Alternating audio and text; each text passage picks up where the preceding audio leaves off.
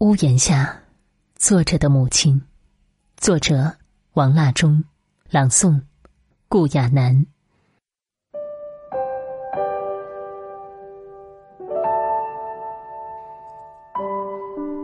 今天，偶尔翻开旧时的相簿，一张发黄的母亲坐在老家屋檐下的照片，让我的眼泪忍不住的流了下来。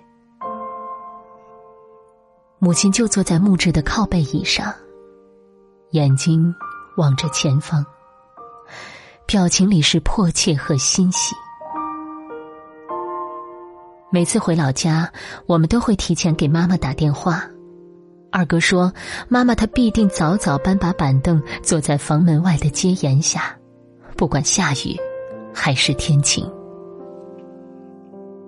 因为她的体重有两百多，活动很不方便，有时一坐就是大半天。哥嫂喊他也不进屋，必须要等到我们到家。”只有看到我们的身影，他必站起来，远远的喊着：“我的幺儿回来了。”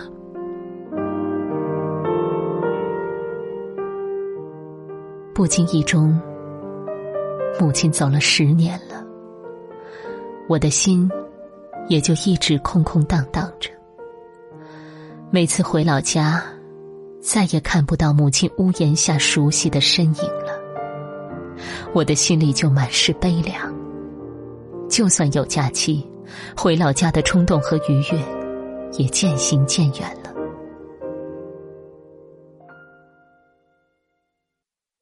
记忆中最深的，母亲有两次的痛哭，一次是在七八年腊月二十四过小年。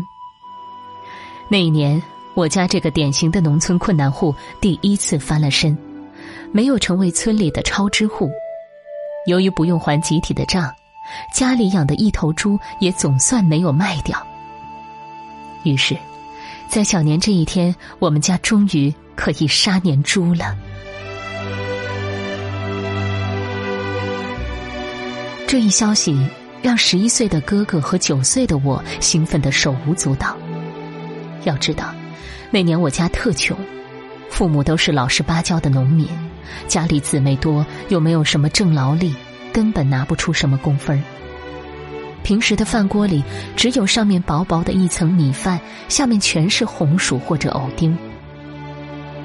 每每寒冬来临，我们常被冻得手脚发抖，饿得两眼发黑。那时候，只要冬至一过，我们就天天盼着过年，因为只有过年才有可能穿上一件新衣，吃上一碗猪肉。这一年，我家居然杀年猪了，意味着我们可以敞开肚皮吃肉了。这一天，我妈给我和我哥做了两大碗肉，巴掌大的块头，肥厚的泛着油光，掺着大蒜和辣椒，那香味儿，现在想起来还让人垂涎。那一顿，吃的真是爽快啊！我和哥哥狼吞虎咽，各吃了一大碗，每人至少是一斤多。可是，吃完后不到半小时，我们就觉得腹疼如绞，一趟接一趟的跑厕所，急得我妈抱着我们嚎啕大哭，嘴里喊着：“儿啊，都是爹妈无能，让你们平时吃不到肉啊。”